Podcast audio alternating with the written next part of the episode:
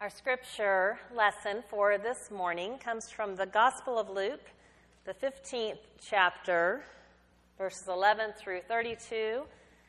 Possibly a familiar story, uh, the prodigal son, as it is often referred to. And it's also a story, there are other characters in the story the older son, and the father, and the prodigal. So listen now for God's holy word. Then Jesus said, There was a man who had two sons. The younger of them said to his father, Father, give me the share of the property that will belong to me. So he divided his property between them. A few days later, the younger son gathered all he had and traveled to a distant country. And there he squandered his property in dissolute living. When he had spent everything, a severe famine took place throughout that country, and he began to be in need. So he went and hired himself out to one of the citizens of that country, who sent him to his fields to feed the pigs. He would gladly have filled himself with the pods that the pigs were eating, and no one gave him anything. But when he came to himself, he said, how many of my father's hired hands have bread enough and to spare? But here I am dying of hunger. I will get up and go to my father, and I will say to him, Father, I have sinned against heaven and before you. I am no longer worthy to be called your son. Treat me like one of your hired hands. And so he went off to face his father. But while he was still far off, his father saw him and was filled with compassion. He ran and put his arms around him and kissed him. Then the son said to him, Father, I have sinned against heaven and before you. I am no longer worthy to be called your son. But the father said to his slaves, Quickly, bring out a robe the best one, and put it on him. Put a ring on his finger and sandals on his feet, and get the fatted calf and kill it. And let us eat and celebrate. For this son of mine was dead and is alive again. He was lost and is found. And they began to celebrate. Now, his elder son was in the field, and when he came and approached the house, he heard music and dancing. He called one of the slaves and asked what was going on. He replied, Your brother has come, and your father has killed the fatted calf because he has got him back, safe and sound. Then he became angry and refused to go in. His father came out and began to plead with him, but he answered his father, Listen. For all these years I have been working like a slave for you, and I have never disobeyed your command. Yet you have never given me even a young goat so that I might celebrate with my friends. But when this son of yours comes back, came back, who has devoured your property with prostitutes, you killed the fatted calf for him? Then the father said to him, Son, you are always with me, and all that is mine is yours. But we had to celebrate and rejoice because this brother of yours was dead and has come to life. He was lost and has been found. This is the word of the Lord. Thanks be to God.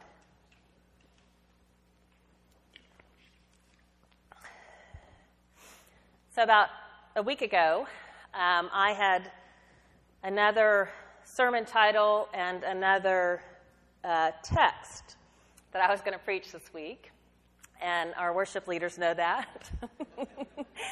um, I had the idea that I was going to preach, this is true confessions of a pastor.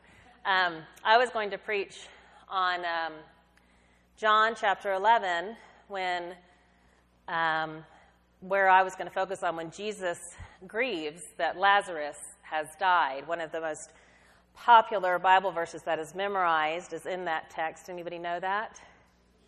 Jesus wept.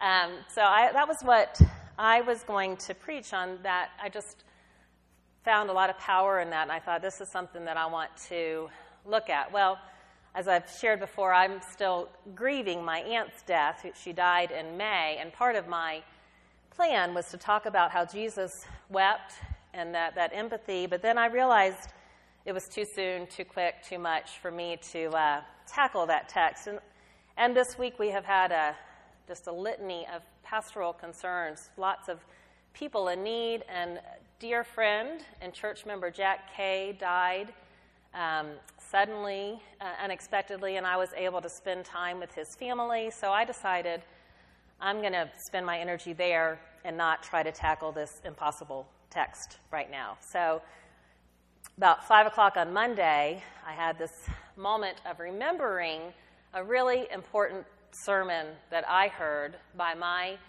seminary professor, Dr. Shirley Guthrie. And I decided I was going to sort of channel Shirley today and pull up that sermon and preach it for you. Um, I, Shirley Guthrie is a male.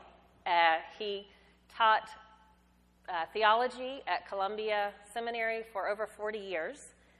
Uh, he was my father's theology professor, my mother's when she went to seminary, and my sister's. And then he was mine. And, um, but he really became a friend uh, we had a chance to travel with that in seminary and just was a beloved, dear friend of mine. He has written many texts, and his text, Christian Doctrine, is used um, by seminary students and in Sunday schools. And he's just a wonderful man who died in um, 2004 from cancer. Um, but Shirley came to Nashville, Tennessee when I had my first call as a youth minister, and he preached there. And the sermon that he preached was um, with this text, and he called it What the Father Didn't Say. I really wish I could. Shirley had a great sense of humor, um, and he had a very distinctive voice, so I'm probably going to try to speak like him, but I won't be able to. Um, but he also he was brilliant, uh, and and he could talk to the the brightest of people. He was so accessible and available to everybody on any level. And it was just a dear, dear man. So today I want to share a Shirley Guthrie sermon with you. Um, and so I bring this to you. Shirley says, When Jesus preached, he didn't preach like most modern preachers. He didn't begin with an introduction to get everyone's attention and make sure that everyone understood that what he was about to say would be relevant to their everyday lives. His sermons didn't have two or three points and some good illustrations so that people could really understand what he was saying. The kind of sermons where you go home and remember the illustrations, but forget what it is that they illustrate. Jesus didn't conclude with some more or less specific instructions about what his hearers were supposed to do when they went out into the world. Most of the time, Jesus told stories. Not so much stories about what God had done, what God promised, I'm sorry, not so much stories about what his listeners were supposed to do, but stories about God, who God was, what God had done, what God promised to do. Stories that were so clear and simple that they didn't need explanations or illustrations, or sometimes sermons so deliberately ambiguous that Jesus intended for people to go out scratching their heads and saying, Now, what was he trying to say? In any case, stories. Now, none of us modern preachers is Jesus, although some of us sometimes forget that. We're not Jesus, and we don't have to preach like Jesus. A rabbi in the first century Middle East preached. But today I want us to do it Jesus' way. No three point sermon, no illustrations, no explanation, no advice or instructions when we get through. Just a story.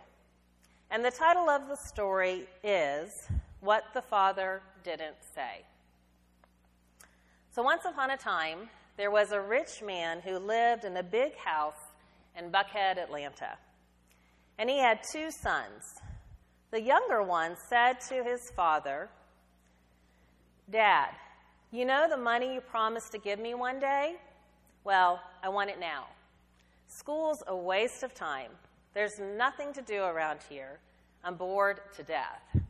And I want to get out and see the real world and have some fun while I'm still young enough to enjoy it. And the father didn't say, You're too young, or You'll get into trouble if you do that, or You'll be sorry, or Don't you love your mother and me anymore? How can you do this to us after all we've done for you? He didn't say any of these things. He gave his son the money. And the son took off for New York City. He had his hair styled. He bought some new jeans that looked like old jeans, some Brooks Brothers suits, a BMW, and three iPads. I updated that. he moved into an expensive apartment in a section of the city where a lot of swinging singles lived. He ate only at the newest and most in restaurants in town, partied all night, slept till noon every day. Finally, his girl moved into his apartment with him, and they entertained all their friends with catered snacks and a lot of free booze. They had a good time. But one day, his money ran out. He got evicted. His girl left him. His friends deserted him. He couldn't get a job because he was a dropout. So he ended up on the street with a lot of bums and winos begging for loose change and rummaging through dumpsters. Then he came to himself and said, My father's hired hands are living better than this. I'll go back and tell my father I was wrong. I'm sorry. I don't deserve to be your son anymore. Let me come and be your yard boy. So he went home. But before he even got to the door, his father saw him coming, and he went out to meet him. And the father didn't say, Well, look what the cat drug in. Or, Look at you. You ought to be ashamed of yourself. Or, I knew you'd come crawling back one of these days with your tail between your legs. Or, if you'd only listened to me, you wouldn't be in this fix now. Or, if you only knew how many nights your mother and I couldn't sleep worrying about you. He said none of these things. He simply hugged and kissed his son, and then the son made the little speech that he had practiced Dad, I know I've disappointed you and hurt you. I am not worthy to be called your son. Just let me come live in the servants' quarters and work for you. And the father didn't say, Well, I'll have to think about it. Or, How do I know you won't do it again? Or, Tell you what I'll do. I'm going to give you one more chance but I warn you. Or, okay, you can come and work for me, and when you've earned enough money to pay me back what you owe me, then we'll see about letting you move into your old room again. He didn't say any of these things. He said, We're going to have a party. We'll invite everyone this, my son, was dead, but is alive again, was lost, but has been found. Now, the older son, who stayed at home all this time, came home after the party had already started. He saw the cars parked in the driveway, heard the band playing, people laughing and talking and he went around to the back door and asked one of the servants what was going on. the servant told him his brother had come home and his dad was throwing a big party for him. He was mad. He wouldn't go in. His father came out and said, Come on, join the party. But the older son was having none of it. He might have said something like, Look, I've always done everything I was supposed to do. I never disobeyed a single one of your orders. I stayed in school. I made good grades. I joined the family business, and I worked 12 hours a day. I always dated nice girls, and I married one who you can be proud to have in the family. I go to church. I'm a Boy Scout leader.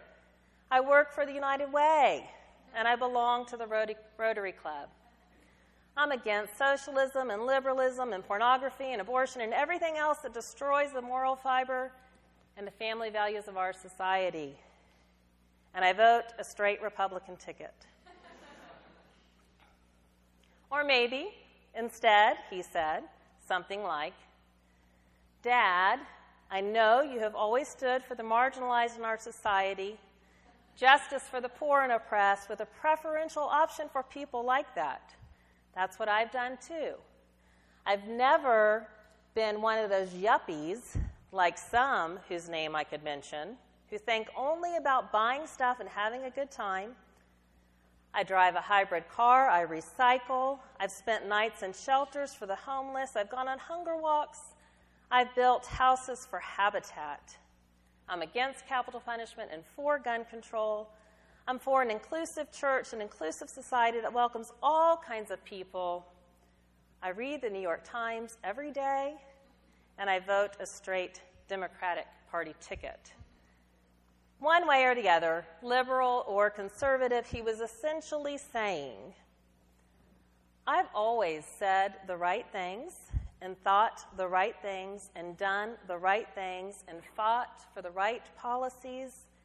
And what thanks do I get for it? You never gave me a party.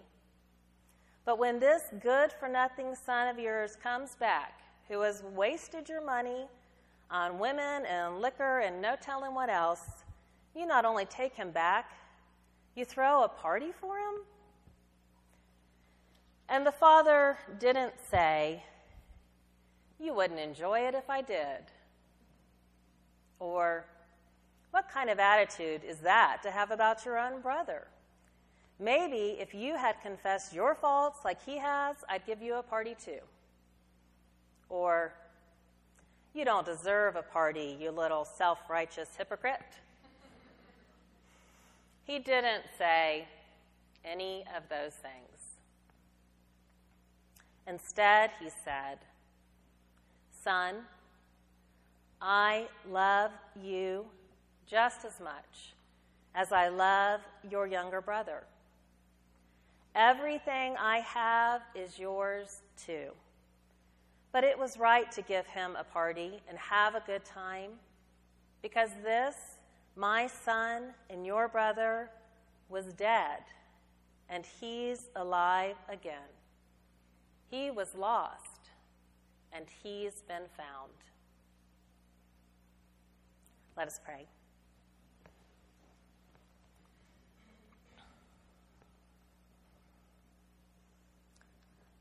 Oh, gracious God, we thank you for loving us like that. We thank you for this story in your holy word. And even though parts of it don't make sense in our rational minds, we thank you for the message that you love us exactly as we are. And you invite us to love one another exactly as we are. We pray, O oh God, that on this day, we might let this love sink into our own hearts and minds. And in our acknowledging this amazing love that you have for each one of us, that we would love a little bit more in this your world. For it is in Christ's name that we pray. Amen.